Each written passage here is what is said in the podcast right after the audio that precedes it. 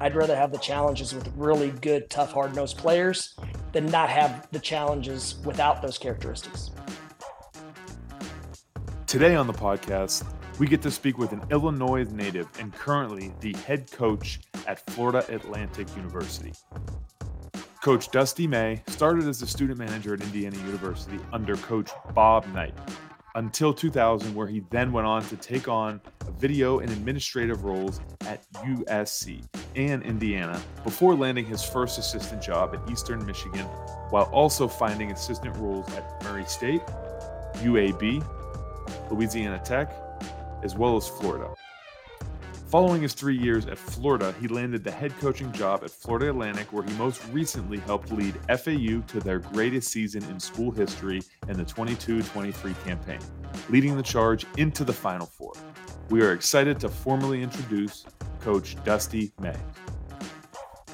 Video analysis is expensive, and I'm sure your budget isn't getting much bigger. Fulcrum Tech is here to help used by basketball teams at all levels from D1, D2, D3, all the way to high school. Their Angles product is similar to what you know and allows you to code, capture, and analyze with ease. All you have to do is import the raw video and synergy with just the click of a mouse. Over the past two years, over 60% of their D1 teams and conferences, such as the SEC, Pac 12, American, A10, or even the MVC, just to name a few, have made the postseason. All this while saving thousands and thousands of dollars a year compared to their old company. Because let's be honest, who doesn't want to save more money? All you have to do is reach out to at Fulcrum Tech on Twitter or reach out to their sales at sales at fulcrumtech.com via email and be sure to mention if you are a Rising Coaches member or the Rising Coaches podcast. Do more, spend less with Fulcrum Tech. Hello, everyone, and welcome to another episode of the Rising Coaches Podcast. I'm your host, Doug Caputo, alongside your co host here, Alan Major. And we have a very well known guest today on the podcast today, especially after this previous year, because we are excited to introduce the current head coach at Florida Atlantic University, Coach Dusty May. Coach Dusty, welcome to the Rising Coaches Podcast. How are we doing? Hey, I'm doing great, guys. I appreciate you having me on. You got it, brother. Great to see you. Likewise. Yeah, thank you. Thank you. So, what we're going to do, is give you kind of a quick rundown, real quick. We're going to talk a little bit about your journey. Um, I know you ended up starting as a manager, going to a head coach. We'll talk a little bit about that journey. We'll talk a little bit about just kind of this past season, you know, the experiences and, and so on. And then we'll get into a quick segment at the very end we like to have, which is the three quick hitters, just three kind of quick personal questions, nothing, nothing too drastic, but kind of circling back to the journey. So, like I mentioned, you started as a manager, ultimately grew to be a head coach, and just kind of give us a little insight. Talk about that that uh, journey. Well, that was a long, winding road uh, to go from from where I was, and obviously it's a dream, but you you don't really know if it's ever going to happen. Or in my case, I didn't really care if it was going to happen. I I love just being in the game, being able to go to the gym every day, be able to go in and, and, and learn and meet new people and travel the way we do. So, you know, obviously it was something I wanted to do. So it, it was uh, a lot of ups and downs, but uh, very grateful that, that I was able to stay the course because I got very fortunate uh, to be able to get this job and then uh, got the right people in the program and it's been a blast. Share some of the ups and downs, Dusty, because I, I I'm I'm gang manager too. You know, I was at Purdue with Gene Keady and when you start off there, you're right, man. Like just the fact that you can be in that setting every day and you have no idea what direction it's going, you know, like, but you know what I mean? Like, but you're just yeah. so happy to be a part of a program, especially you were at Indiana. Share just some of that, you know, the uh, the highs and lows, or maybe the some of the what ifs, you know what I mean, that you go through.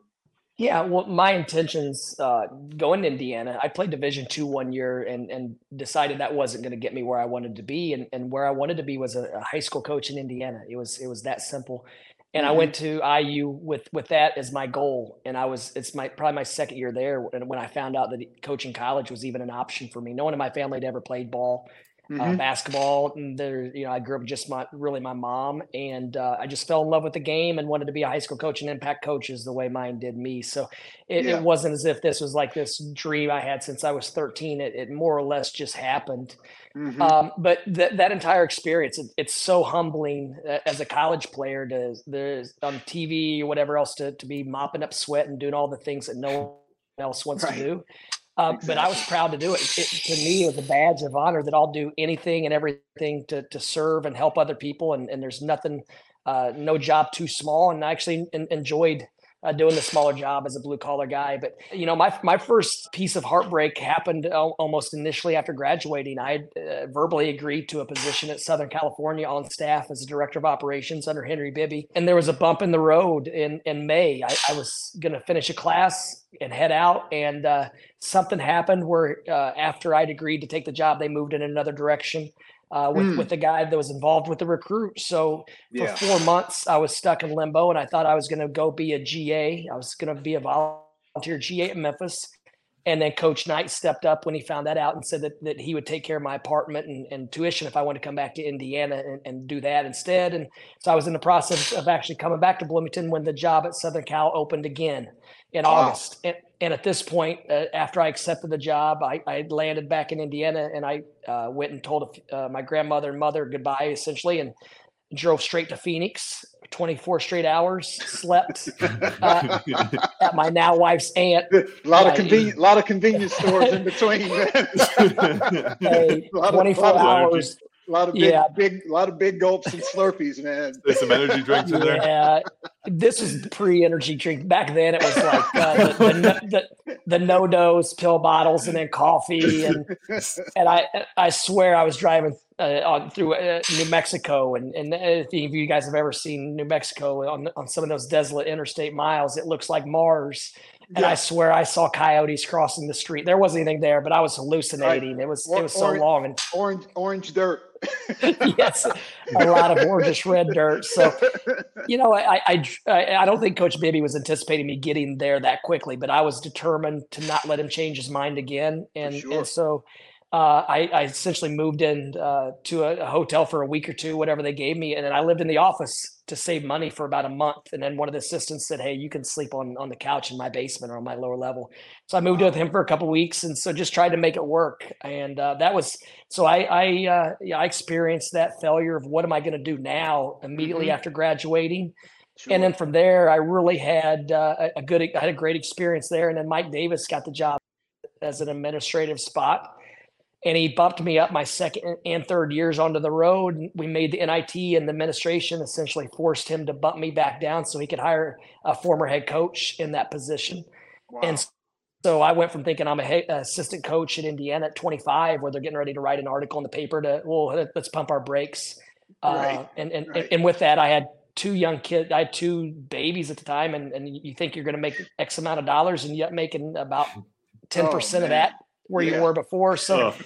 you know, I experienced a lot of heartache early, but I, it also made me appreciate the, the journey and how difficult it is. And sometimes things are just out of your control. for sure. Um, but by Coach Davis having to do certain things, I ended up just saying, you know what, I need to go out and learn how to coach and, and teach and recruit Mhm. better. And so I that I was fortunate enough to get on the road at Eastern Michigan at maybe 20, maybe 27. Mm. And so from then on, I really didn't have a lot of heartbreak other than we got let go at Louisiana Tech under Kerry Rupp after our second year. We'd had a really good year. yeah. And then yeah. in year year two, we started off strong, and then just it was kind of a house of cards at that point. With uh, we just had some, uh, I guess, some character issues and some bad luck, and then they let us go. And there's the biggest break of my career when Coach Rupp got let go, and and, and Mike White uh, hired me at, at at La Tech, and obviously we, we all know the the impact he's had on me and, and college basketball as a whole. So each time I, I, I faced some heartache and rejection, I, I landed on my feet and, and ended up at a better spot. yeah. Well, that's incredible, man. I mean, I, That's I, I think um, the beauty of this platform is there's so many guys that, and God bless them, and, I, and I, it's really important. You know, you wanna you wanna move, right? Like you wanna, you know, that's the kind of the whole theme. Rising coaches, guys want to move forward in the profession, but there's also that understanding, like, hey, it may not go how you want it to go or as fast as you want it to go, and you do need to maintain that appreciation of like, hey, you know what? don't forget to bloom where you're you're planted in the meantime and and max out the situation that you're in.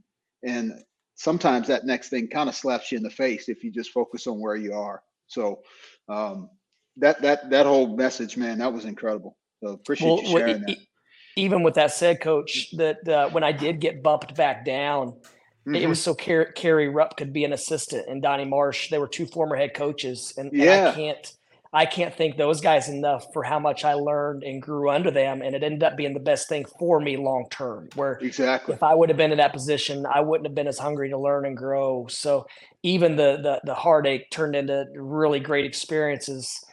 And I think that's one of the problems with with you know I was really ambitious when I was young. As Mhm. with young guys, they're so ambitious that sometimes they're not learning everything they need to be able to do when they do get the job. exactly. And therefore, when you Yeah. get it, you're probably not ready, and therefore you usually only get one opportunity. I was well aware when I took this job. This pro- if this doesn't go well, this will probably be the only one I ever get, yeah, unless I want to go back to high school or a lower level. And, and I was I was fine with that as well. I've always just wanted to coach ball. I I wasn't ever obsessed with the level. yeah. I find that so interesting, and and uh, honestly, I feel like a lot of people who at the lower tier, because I'm a Division three college basketball, and it's just like people the, just just hearing you say you you wanted to do high school, you had no ambitions to be a head coach, and now you're running this program that you end up making it to Houston in um, in one of the top couple of years. That that's amazing, and just how how things go. But just like I know you mentioned a couple. You said your mom was one of the big ones that kind of helped you push into it. But just like some of the mentors, some of the people who inspired you to not only be a coach, but just kind of uh, help bring you up um, around. There, there's so many. Obviously, my mom was a single mother that worked, went to night school, and got her degree at night. So it was, uh, you know, her work ethic and, and everything she sacrificed was obviously extremely admirable. And I owe everything to her. But my high school coaches, my high school varsity coach, my eighth grade coach, who ended up being the, the varsity assistant, those guys, they they impacted me every day. I spent more time with those guys and my teammates than I did anyone else. And so Mhm. that's that's who I wanted to emulate. That's who I wanted to be like. And then um, coincidentally, I did yard work and landscaping and and everything for this guy in Bloomington uh, that my mom worked in the same office with. And he was actually one of the, the first males to kind of tell me, "Hey, Dusty, you can get out of Greene. You can go do more. You can do whatever you want to do. Don't feel like you just have to stay in this." Uh, in in this whatever it is that you're in this Yeah. um, this place this spot Mhm. this whatever your, your notch in society is you, you could go do more like you you've got a lot in you so that was the first time where i had enough confidence to think you know what like i could go do something other than what everyone else is doing here because in the town i grew up in we we thought you know we thought teachers were were you know that and i, and I, I still do those are the people that we Oh. really grew up respecting Superstars, yeah, no doubt. yeah. And so that, yeah, that was, you know, there was a, a couple big houses in, in the area and they were the insurance agents for the, the one doctor. So, you know, I, didn't- I didn't know any better. Right. So it, for him to Oh, tell, yeah. to give me confidence. And at that point I would jump on a plane at whatever 20 and go spend a three weeks in California, be bopping around working basketball camps just to learn Yep. and grow and, and meet people. So Mhm. um, I think it's those life experiences that you know that, that change and shape us. And and even a couple of times, you know, I had a real southern twang, and I talked like a country kid. And a couple of the older managers were like, "Dude, where are you from?" Like, and, and, and I'm not gonna lie, it, it hurts your feelings. But at that point, I was like, you know what? My accent, my the way I speak is getting in the way of me chasing this goal. And so even the, the self awareness part of trying to get better and, and fix certain things, but so even even through that, I knew that uh, if I wanted to eventually be in this spot, then then I couldn't uh, walk around sounding like a, a guy from Greene County, Indiana.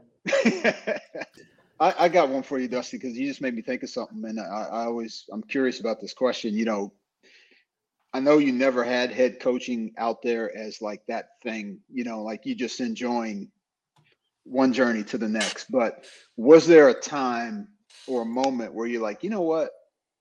I think I have a chance to be a head coach someday. Like, you know, and maybe it's not like angels singing from the heavens or anything, but like, was there a time along the way where you said, you know what, I, I think I might have a chance to do that? You know, it, it came in, in baby steps where it, I, I Mhm. think it began where I was always just trying to find a role or a niche on a staff when I was young. So Yeah. if there were older coaches, then I tried to really dive into being in the gym, being around the guys, and being that player development role. If Mhm. I was with a younger guy, I took on more of the the older mentorship. You know, just I was just trying to figure out what the staff needed and then fill that role. So I was never stepping on anyone's toes. If I worked with a couple great experienced recruiters, I just kind of recruited in the periphery and Yeah. had guys ready in case we missed on our priority guys. And then other Sure. staffs that I had to carry, carry a heavier load with recruiting, so I had to work a lot harder at it.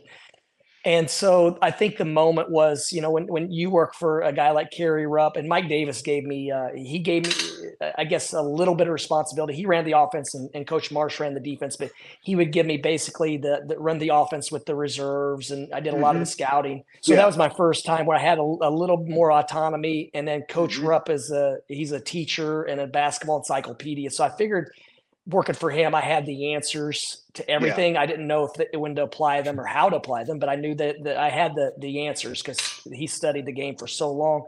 And then working with Coach White, he really challenged me to think like a head coach every day.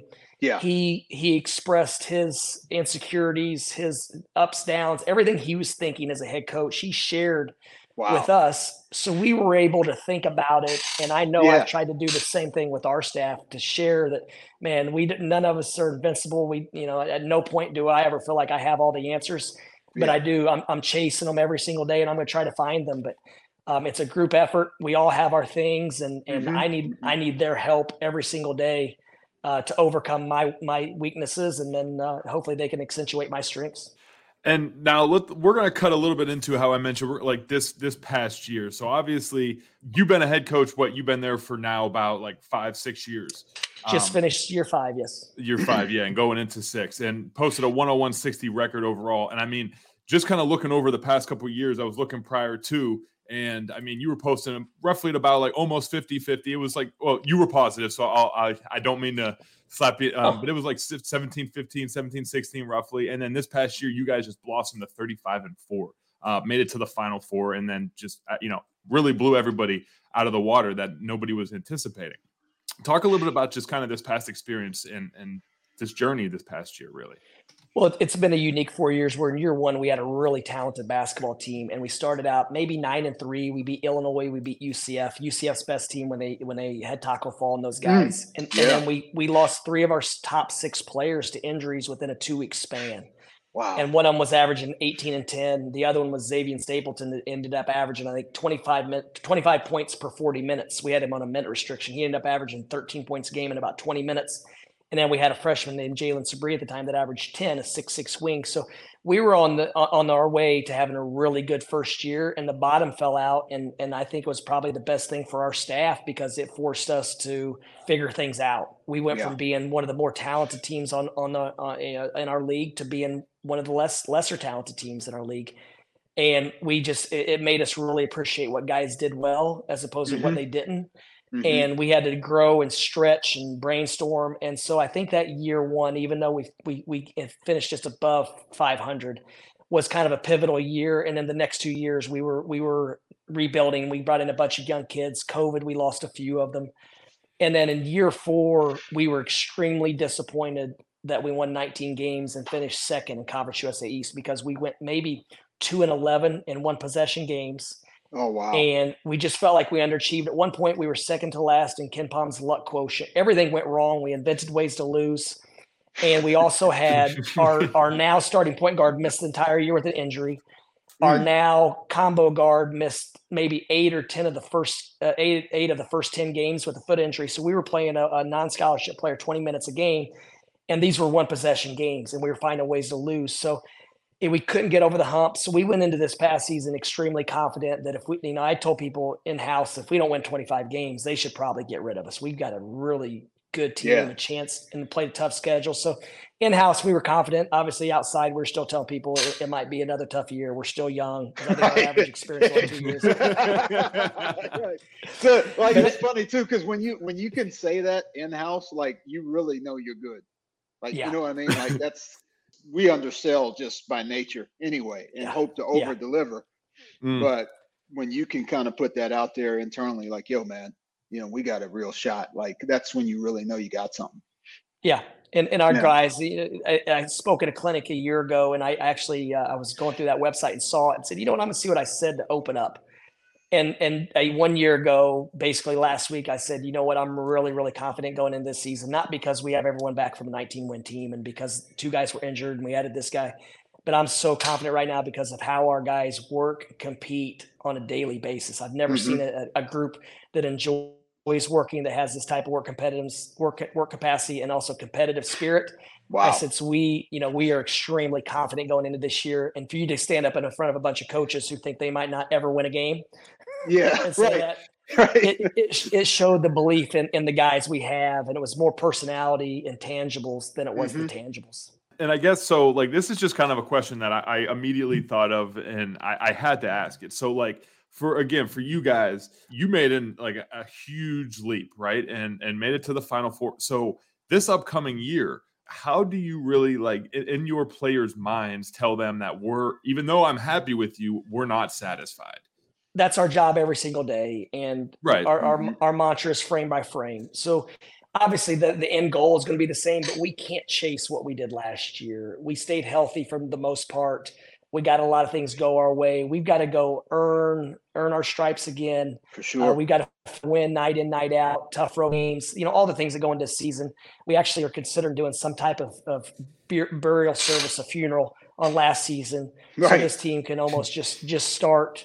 And it's you know we we started out this summer uh, with the with the mantra that it, you know it's basically ground zero. We're starting at on the ground. There's nothing you know nothing from last year is going to help us this year right. but we're gonna ha- we're gonna have to be mentally prepared to weather some storms. We're gonna be down ten to two or thirteen to four some games just because of the other teams are gonna have so much emotional energy playing Oh, against us. Big time. So our challenges are gonna be they're gonna be brand new. They're gonna be just as difficult. But fortunately, as I've told everyone, I'd rather have the challenges with really good, tough, hard nosed players than not have the challenges without those characteristics.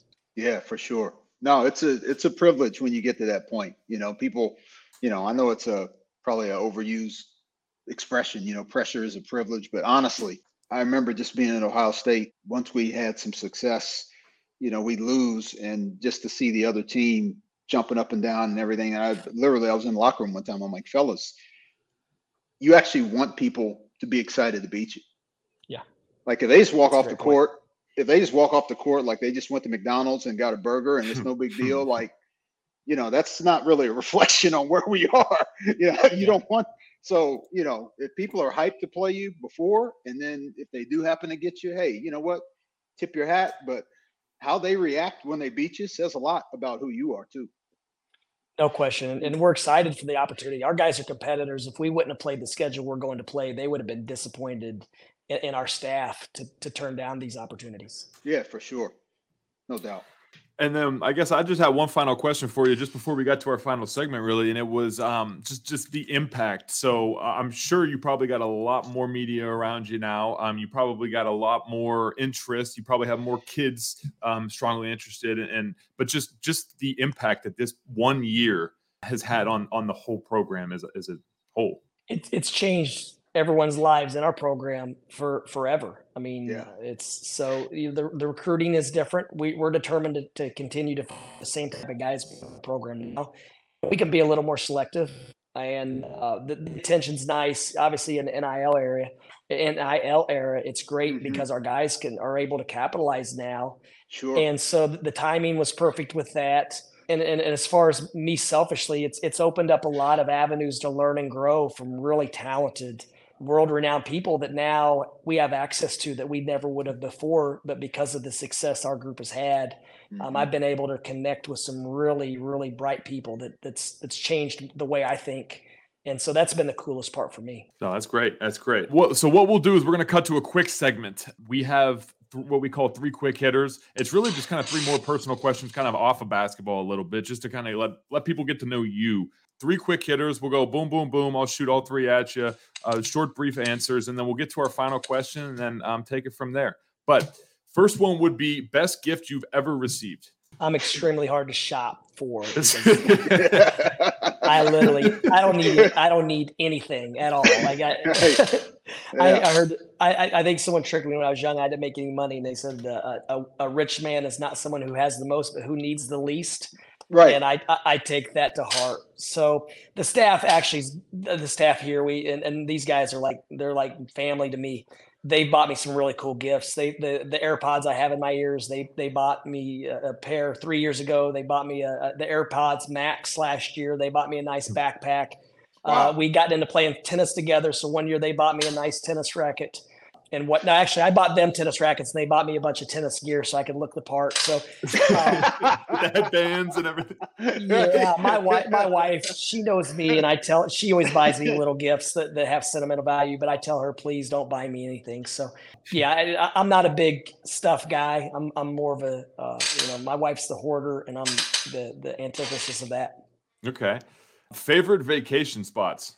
Uh, that's been the, the nice thing about being a head coach. Uh, we've been able to take nice mm. trips because we can plan our schedule a little bit better. But I, I think Greece is probably the, the best place that I've ever mm. been to. We loved it there. There's only a few places I'd, I'd like to to go everywhere. Greece is is one of the places I would go to again.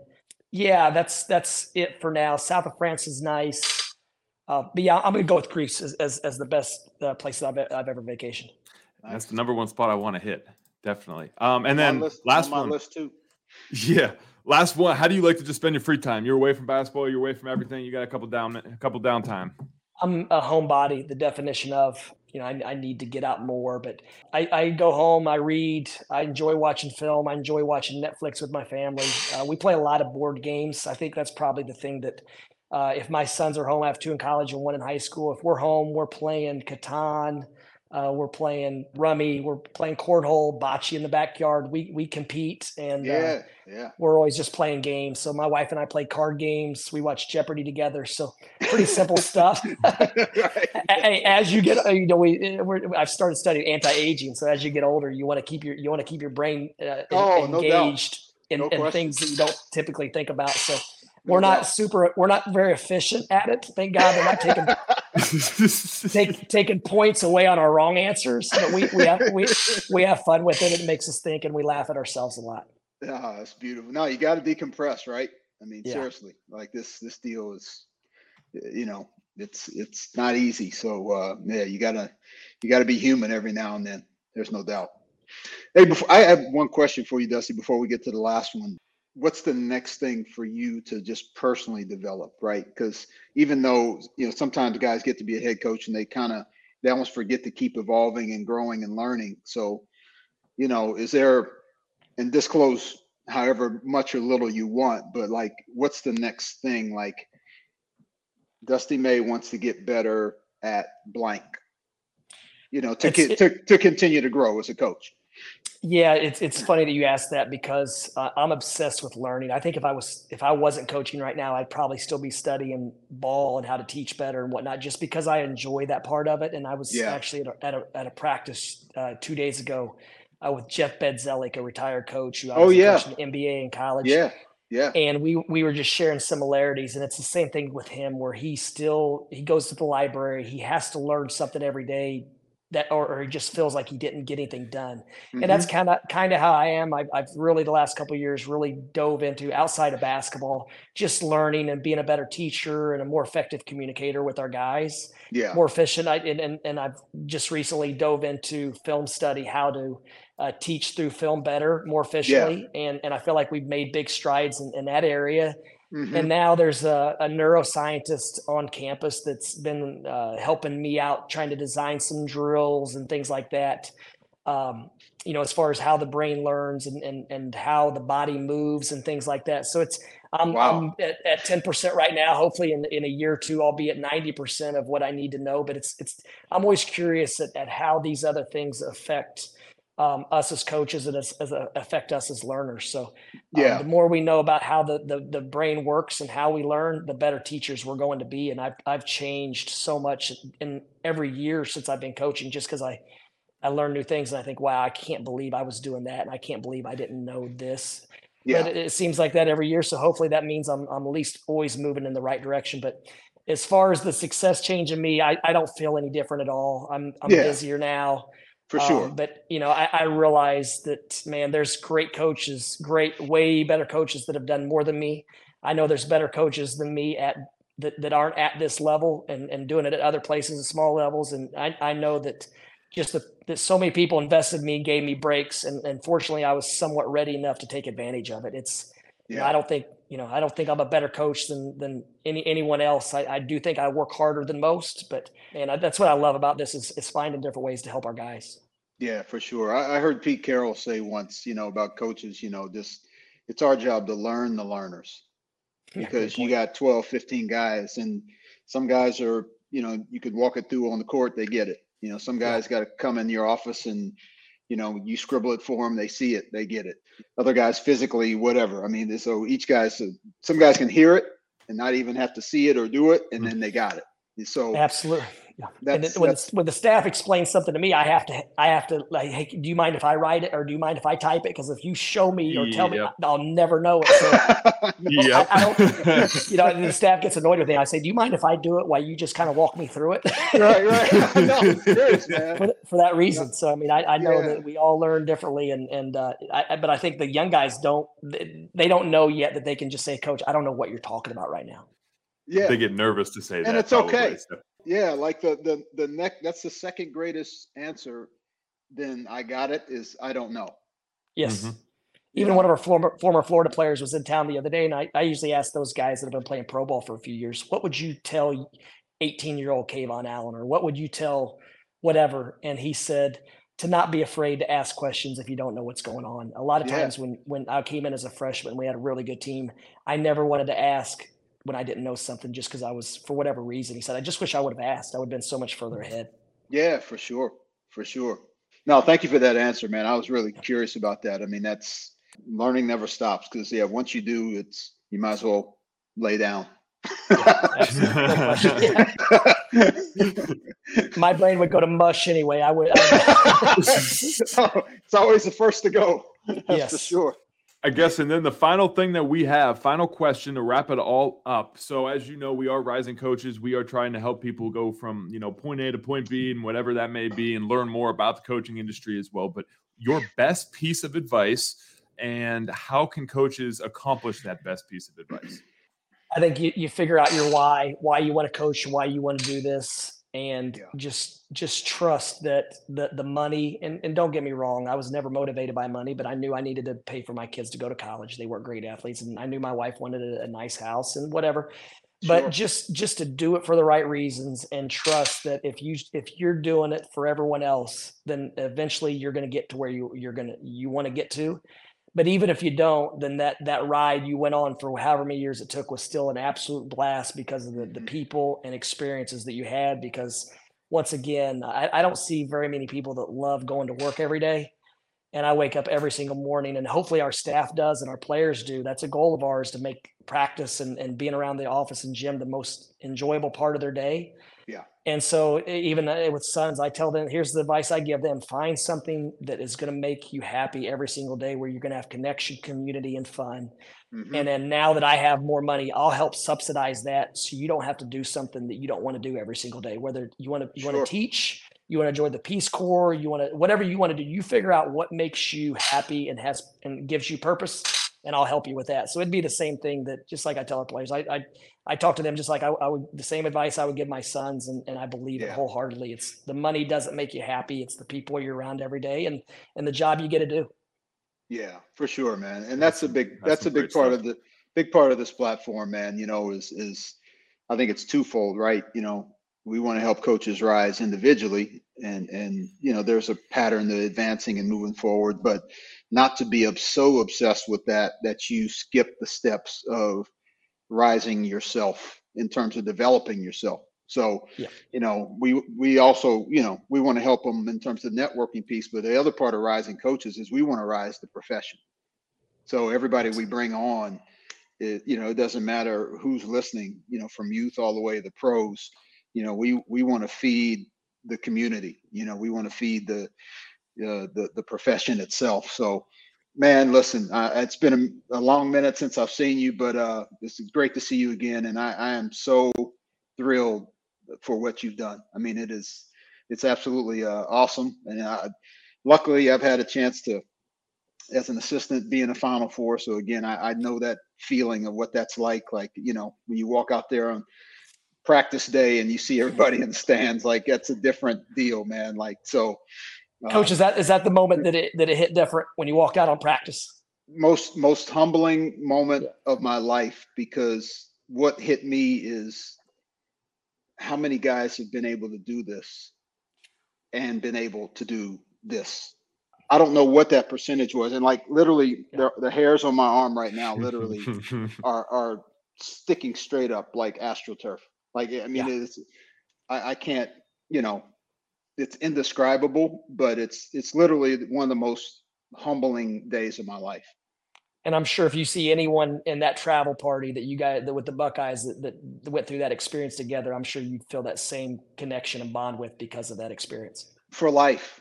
Yep. For absolutely for life. I mean, so you know, that's like I said, man, um, thank you number one for doing this and just Glad being so so you know sharing your your journey but um, just from me to you brother um, just proud of you man. I mean it's Appreciate unbelievable. Means a lot. Unbelievable what you've done and uh, keep keep on trucking. Definitely. Thank you guys. I appreciate it. I'm a frequent listener. Well thank you. Yeah. Well that's it for us today with Rising Coaches. Again, thank you, Coach May, for being on the call, sharing your experiences, and um, thanks for everybody listening today. That's another episode for the Rising Coaches podcast. I'm your host, Doug Caputo, alongside Alan Major, and keep working and keep rising, coaches. Prepare your team for success this season with our friend at Dr. Dish Basketball, the official number one selling shooting machine in basketball. If you're looking to transform and focus your team's training efforts, all you have to do is mention Rising Coaches or tell them we sent you with the Rising Coaches podcast for an additional $300 off select Dr. Dish shooting machines. I want to thank all our listeners for tuning in with us this episode. If you are not a member, want more content, or even be a potential member on our member spotlight to have your story heard, go visit risingcoaches.com. Follow us on Facebook, Instagram, and X at Rising Coaches. And don't forget to subscribe, leave a rating, and review so we can continue to keep rising together.